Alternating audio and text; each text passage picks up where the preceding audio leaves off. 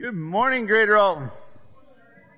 I'm glad to see everybody made it here today with the weather outside. My name is Gary. I want to welcome everybody out. We're happy to have you here today, especially if this is your first time with us. We are concluding a series uh, today uh, on the true message of the gospel. We began looking at this uh, five weeks ago. Uh, just to start the year, uh, our theme for the year of Fill Me came from Colossians chapter 1. And in the early verses of Colossians chapter 1, Paul was talking about uh, the admirable characteristics of the Colossian church and um, how this was a result of them understanding the true message of the gospel, believing the true message of the gospel, that their faith and love came from the hope held out in the true message of the gospel. And so we've been looking at this and we've talked about the bad news. The gospel is considered good news. Well, what was the bad news? We talked about the significance of understanding the gospel correctly and the fact that there were different gospels in the first century and how there are different gospels today. Uh, we went on to talk about how the gospel holds out new life as the offer of new life, and that's the real significance of the resurrection uh, for now is that we can live a new life now. Um, and today we're going to be talking a little bit more about that. Last week we talked, or two weeks ago, I talked about this new life that is held out there, and today we want to talk about living this new life. See, guys, years ago, uh, when I was first exposed to trying to help people understand the gospel and teaching them the gospel, uh, I was exposed to something called the plan of salvation. And I was exposed, the church I was going to at the time had their version of the plan of salvation, and they told you other plans of salvation that other denominations had. And one of them was always, they would want to emphasize anyway, at the end, that after a person was baptized, the next step was to live faithfully. And there is truth in that, and that's what we're going to be discussing today, is how do we live this new life that's held out in the gospel. You see guys, I believe living this new life is what the church is to be all about. It's not about being religious, it's not coming here on Sunday mornings or being involved in other activities so you can check your boxes off to say you've done the right thing. It's about living a transformed life that Jesus died to give us. And we, that's what we want to talk about. If you look at these two passages here in your notes, the first one's in Colossians chapter 2 and verse 13. Says, You were dead because of your sins and because your sinful nature was not yet cut away. Then God made you alive with Christ, for He forgave all our sins. In Romans 6 it says, Paul says the same thing, a little bit different. He says, Therefore we have been buried with Him through baptism into death, so that as Christ was raised from the dead through the glory of the Father, we too might walk in newness of life. You see guys, when you accept the gospel, when you accept what Jesus has done for you by dying on the cross and giving, having your sins forgiven, and you submit to Him in baptism and you receive the gift of the Holy Spirit that we talked about last week, you have the opportunity to live a new life. Now, as I talked about, and I've talked about repeatedly up here, that doesn't just automatically happen. It's not like you're zapped and everything's better, you're different. It's a choice that has to be made. And you see this, guys, when you look at the early church, you see that a lifestyle was developed. A lifestyle sprung out of their faith after they were baptized. This is evident in Acts chapter 2. After the first Christians were baptized, this is what they have to say about them. It says they devoted themselves to the apostles' teaching and to fellowship, to the breaking of bread and to prayer. Everyone was filled with awe at the many wonders and signs performed by the apostles. All the believers were together and had everything in common. They sold property and possessions to give to anyone who had need. Every day they continued to meet together in the temple courts. They broke bread in their homes and ate together with glad and sincere hearts, praising God and enjoying the favor of all the people. And the Lord added to their number daily those who were being saved. You see, guys, when it, when it describes these early believers, I believe it's plain, it's plain to me anyway, that they're describing a new lifestyle. These folks were doing things now that they didn't do before. They were selling possessions and giving to anyone who had need. Later in Acts chapter 4, it tells us there was no needy person among them. Well, how does that come about? Well, guys, it's a lifestyle. In fact, you go so far that this lifestyle was noticed by those even outside the church. Uh, I should have done a little more research on what I'm about to say, and so I, I, I may be open to being wrong. But there is a way that the church, that the Christians were described in the book of Acts that, that shows this. There's about nine different places that they are referred to as the way. Now I'm not positive that was placed on them by outside of, outside of, uh, outside of the church, by non-Christians, but the context seems to lead me in that direction, and like I said, I'm open to being wrong. But if you look at this passage in Acts chapter 24, this is what Paul says. He says, however, I admit that I worship the God of our ancestors as a follower of the way, which they call a sect. You see guys, when you look at the early church, there was a way they lived. In fact, it was described as the way. It was different. It stood out.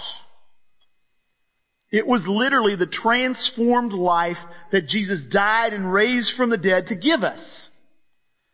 And so guys, today what we want to talk about is, is how this comes about. You see guys, followers of Jesus live a life in a new way.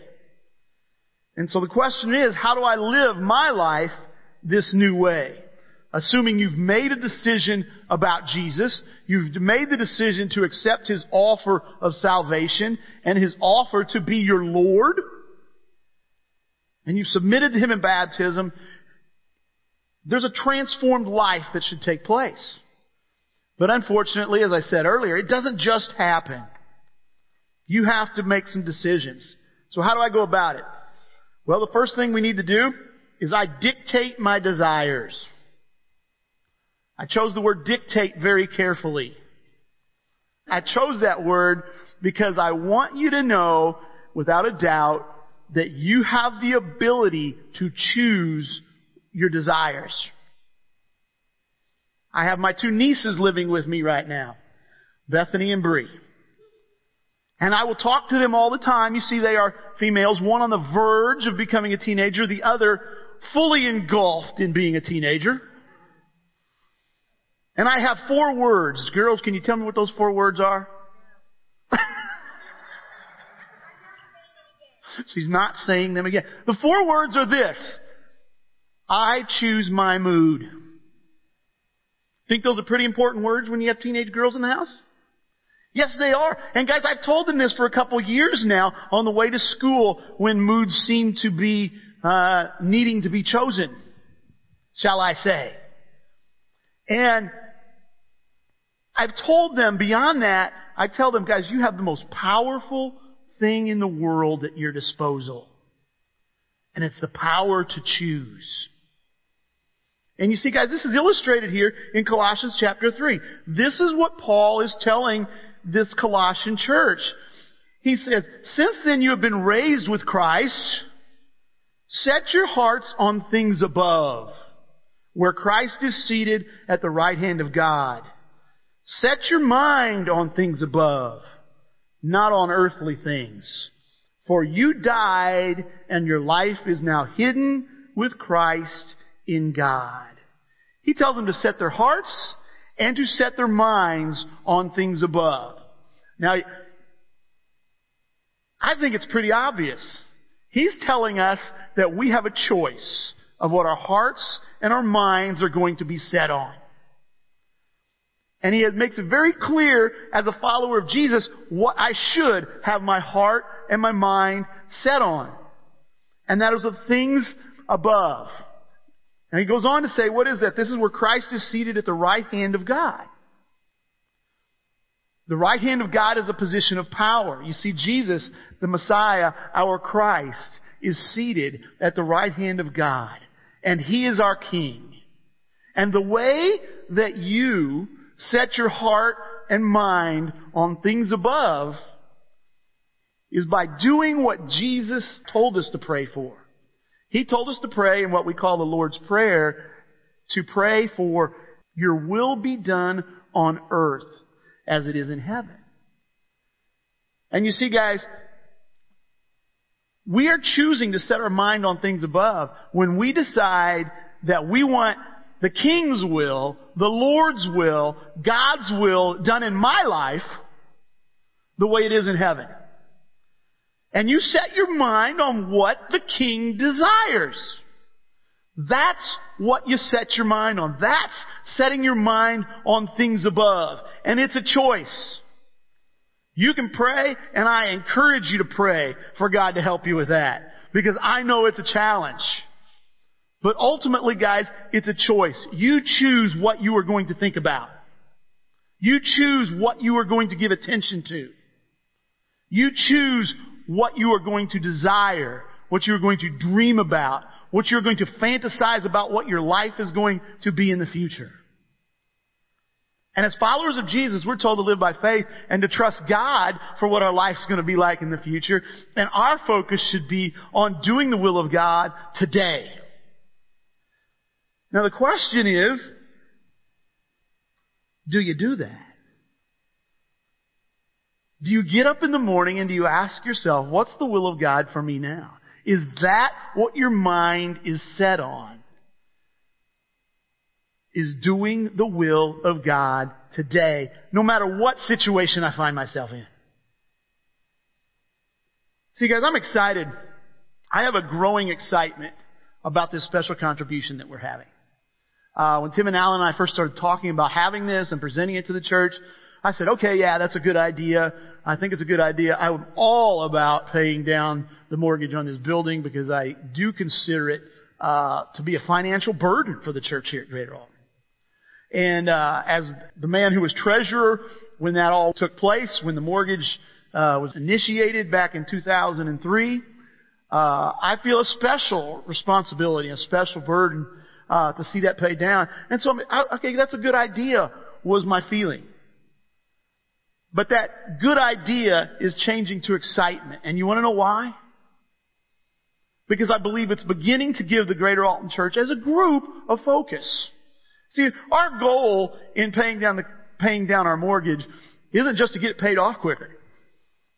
Isn't so we can say, okay, now we got it paid off, we can give all the staff big raises. Okay? That's not what it's all about.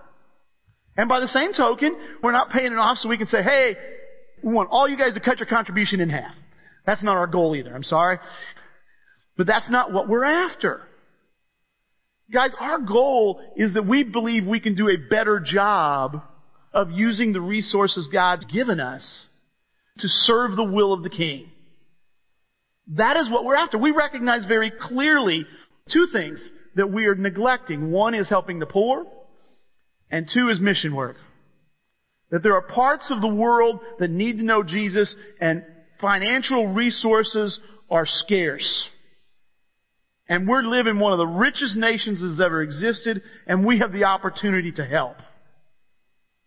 You see, guys, we're, we're calling you to help with this, not just to pay off a mortgage and to help with a swimming pool at church camp, we're calling you this so that Greater Alton as a church can do a better job serving the Master with our resources. Because that is our desire. Our desire is to serve the will of our Master now. And to set the example and to call you folks to that too. And guys, I'm getting excited about that. Guys, as I finish at this point, ask yourself, what's the focus of your thoughts? What's the focus of your desires? When you get up in the morning and you go about your day, are you thinking about how do I satisfy the desires of my king now? Today. In whatever situation I find me. Or am I just going about being led along by whatever floats my boat? You know? I mean, and we can go into all kinds of things that consume our thoughts, whether it's our favorite sports team, whether it's our favorite sport, whether it's our favorite hobby, you name it, our favorite TV show, there are all kinds of trivial matters that I've found in my past that consume my thoughts besides satisfying the desires of my king. So guys, as we close out the point, I just want to throw out here, number one, uh, where you at with that? Uh, I didn't think about it till late, or I would have put a little scale on your notes from one to ten. And so since it's not there, I'm just going to have to ask you to jot it down yourself.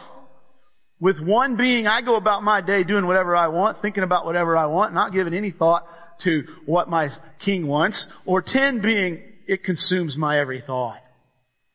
Now maybe you're not ready to do that right now, but I, am going to ask you that you do that sometime in the next day or so.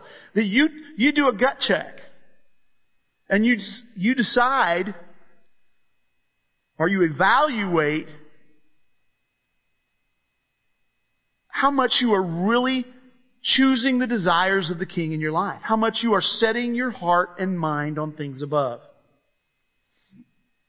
You see guys, one of the things there is a little bit of a groundswell going on here at Greater Alton. And by groundswell, I just mean I'm hearing more and more people talk about it.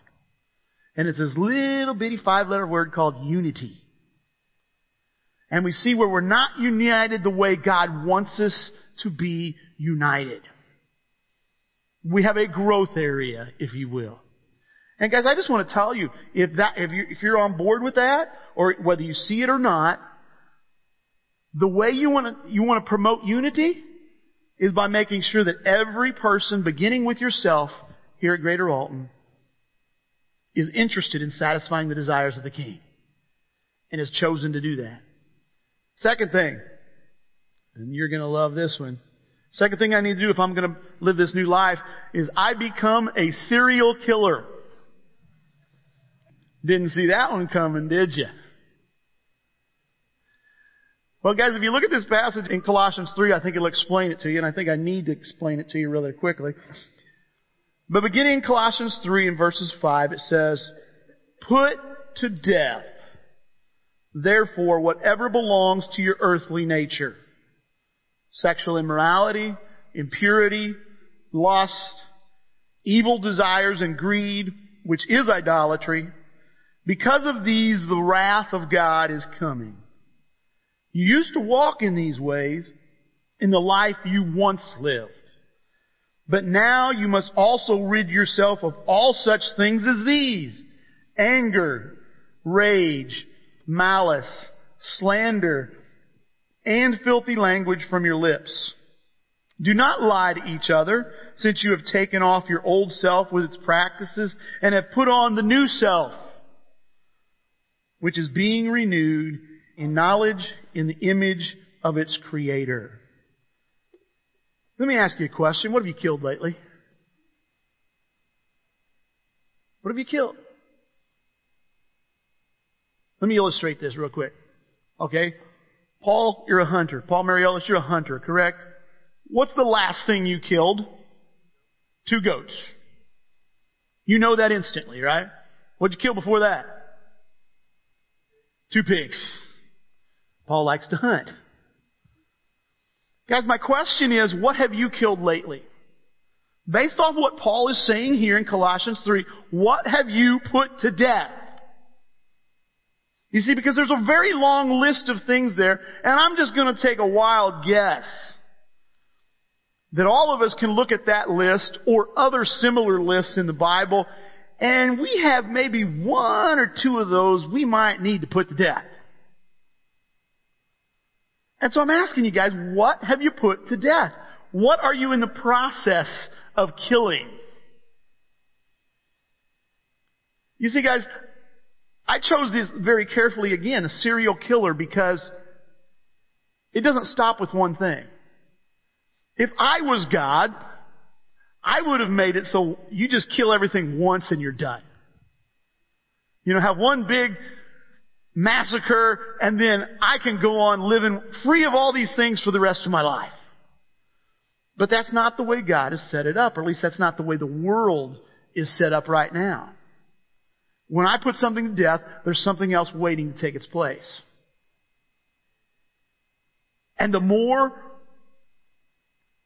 I understand about how to live this new life, the more I realize I sin. The more I'm guilty of, and the more things I see that I need to put to death. You see guys, this is a daily process. Jesus put it this way in Luke 9. He says, Then he said to them, Whoever wants to be my disciple must deny themselves, take up their cross daily, and follow me. You see guys, crosses were for dying in the first century. If you saw somebody walking with a cross, you knew they were about to physically die. And Jesus is saying, we've got to deny ourselves and die daily. We have to put things in our life to death. And you gotta understand something guys, the goal is death. Death is a permanent situation. You see, the challenge is, is putting something completely to death and it being permanent. See, I believe that most of us, we don't really want to put our sinful nature to death. We just want to wound it. Okay? That's all we do. We want to, we want to kind of not, but we want to leave open the door for it coming back to life. And the reason for that is we enjoy it. We think we're giving up something significant. That's the lie that Satan feeds us, by the way. And we think, how can I live without this? How can I get by without this? And we don't want to put things to death. See guys, there's a story in the book of Acts, in Acts chapter 5, about a married couple uh, by the name of Ananias and Sapphira.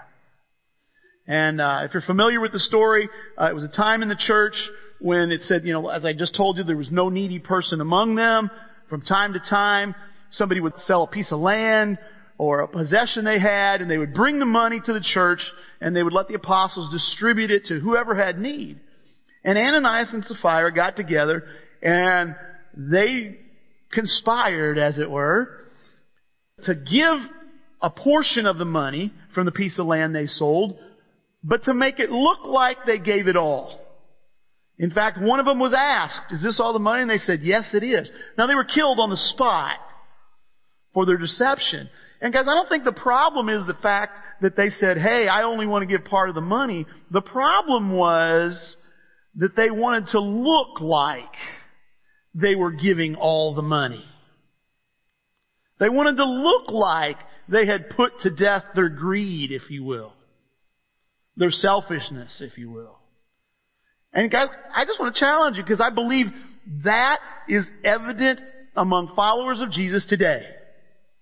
Where we want to look like we've put to death all these things of our sinful nature. We want to do just enough to make it look like we've turned our backs on sin. You know, maybe we kill a few. Maybe we knock out the big ones. But we don't really have a desire, the way our King does, for us to put to death anything. You see guys, I mean, it, some of this is big. I mean, you look at that list, you know, sexual immorality, that's, that's a big issue sometimes. I mean, you can create all kinds of problems in your life. There's, you know, sex addiction is a real thing in our world today, and it's probably more rampant than what we even know about. But guys, there's other things. Greed in our world today is almost smiled upon. I mean, it really is. Have you seen Shark Tanks? Have you seen Mr. Wonderful? I make money, he says. And guys, that's, what's the big deal? is what we think. We justify having a little bit of it in our lives and not doing a real gut check and asking the question, am I greedy? Or am I selfless? Am I greedy? Or am I willing to give to help others?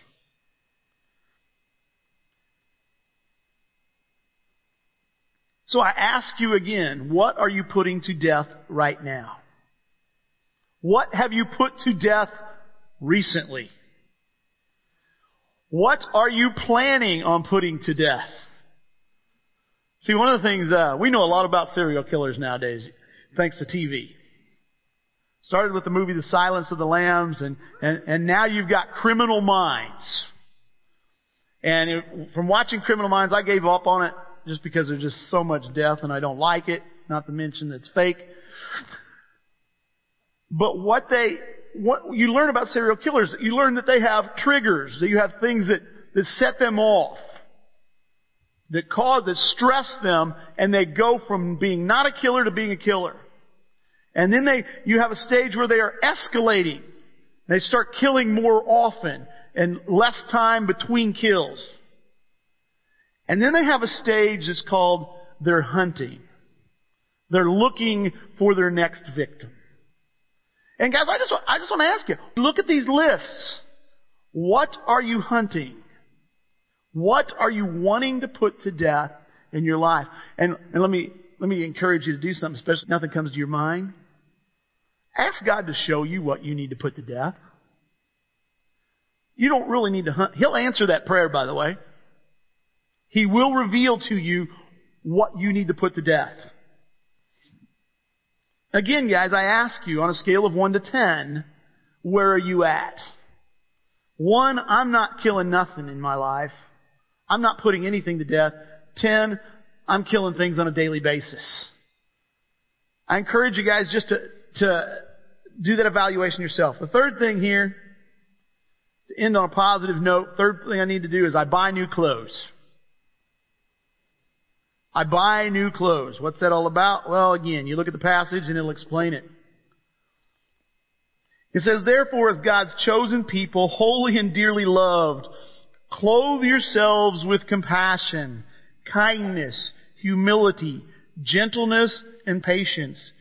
Bear with each other and forgive one another if any of you has a grievance against someone. Forgive as the Lord forgave you. And over all these virtues put on love, which binds them together in perfect unity. See guys, here's the deal. Paul's just told them put to death something and now he's telling them to clothe themselves with something. Basically what he's telling them is to get rid of something in your life and to replace it with something godly. Jesus revealed this spiritual fact in Matthew chapter 12 in verses 43 to 45 he tells us that when an evil spirit leaves a person, it goes and searches for someone else to possess. And then it comes back to the person that it left, finds them swept clean, and it brings seven more demons, evil than it's, more evil than itself, to possess the person, and the person's final condition is worse than it started. And what he's doing, I say he's revealing spiritual fact to us. What he's revealing to us is that it's just not enough to get the bad stuff out of your life. It's not enough to just get the sin out of your life and to put a few things to death. You have to replace it with characteristics of Him. With godliness, with characteristics that are becoming like Jesus. That is what He's saying. And what He says is, if you don't, you're going to be worse in the end than you were when you started. See, because as I talked, to, talked about earlier, guys, I believe we just want to wound our sinful nature. There's a few areas that we look at and we go, you know, this is causing me a problem. I want it to get better. And uh, that's all we want. You know, you're, you're an alcoholic and, and you don't want to keep losing your job. You don't want your, your wife and lose your wife and kids or your husband and kids. Uh, you don't want all those things, so you want to sober up. Okay? But this idea of, of being humble and being generous, you know, I don't really want that. And we all have a list of problems.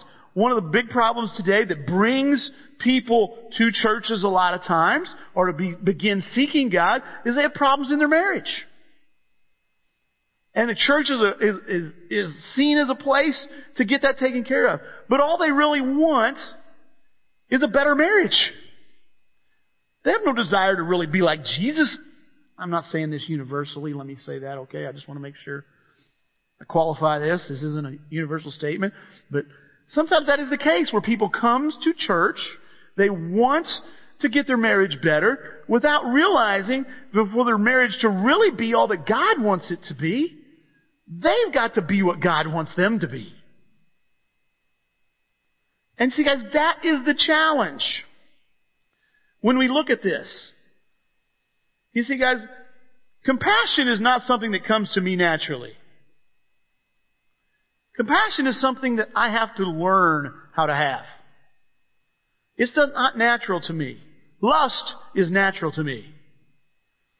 And so guys, I've got to make a decision that I'm going to put on these characteristics of God, these fruits of the Spirit as are described elsewhere, and to replace these things that I've killed, these things that I've put off. You see, guys, you have to fill up that void or that space with something godly. You don't just stop hating your enemies. You start praying for them. You start doing good to them. You start forgiving them. See guys, it, it, sometimes it takes a plan. You have to plan that out. Look at this passage in Philippians chapter 4, verses 8 and 9. And this goes farther. It's the same, the same thought. It says, finally, brothers and sisters, whatever is true, whatever is noble, whatever is right, whatever is pure, whatever is lovely, whatever is admirable, if anything is excellent or praiseworthy, think about such things. Whatever you have learned or received or heard from me or seen in me, put it into practice. And the God of peace will be with you.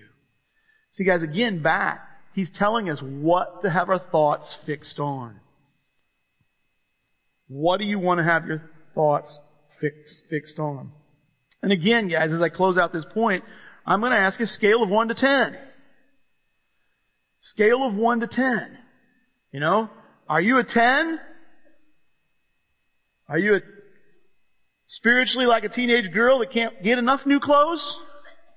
Okay, that wants to add these godly characteristics into your life?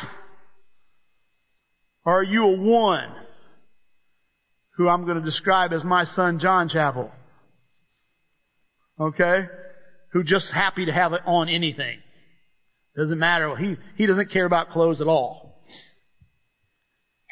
But guys, some of us are that way spiritually. We don't care about these characteristics that God holds up. I told Jonathan when he was in high school or maybe he was in college, I said, you have a blank check for whatever clothes you want to buy. I don't know if I've ever had to sign that check. And you see guys, that's the way some of us are spiritually. So I ask you to grade, judge yourself, evaluate yourself. Where you at? And guys, in closing out, I just want to ask, does this new life describe your way of life? Is the way you're living life that you have your mind set on what the king desires? And because of that, you're putting to death things in your life? And because of that, you're clothing yourself with the characteristics of Jesus. Guys, as we, as we close out this series, I just want to ask you to, to, to check yourself out on that. Because it's a matter of just making a choice and using the power that we have through the Holy Spirit to live that life.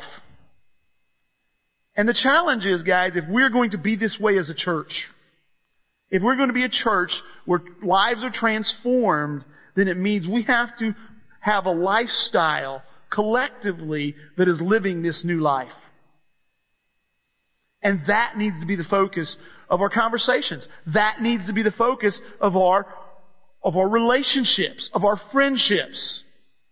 Are you talking with other believers who you're friends with about how the will of God is trying to be done in your life and how well you're doing it at doing the will? At putting to death these things and at clothing yourself the way Jesus wants you to be clothed. Let's pray and we'll be done. Father, this new life is truly remarkable to me. Father, I've been religious and it didn't work. Father, understanding what you really want from me, understanding and accepting and choosing your will in my life instead of mine has been revolutionary for me. Father, putting to death things is an unending task. Father, I want to pray right now as we've laid this out. I, I pray for every person in this room, and I pray for their heart and their mind to be open to evaluating where they are at. And to be open to evaluating what they need to give attention to. Father, I pray it's our heart desire to really have our mindset on what you want us to be. Father, that we are truly living this message of the gospel and not just trying to teach a plan of salvation. And it's in Jesus' name that we pray. Amen.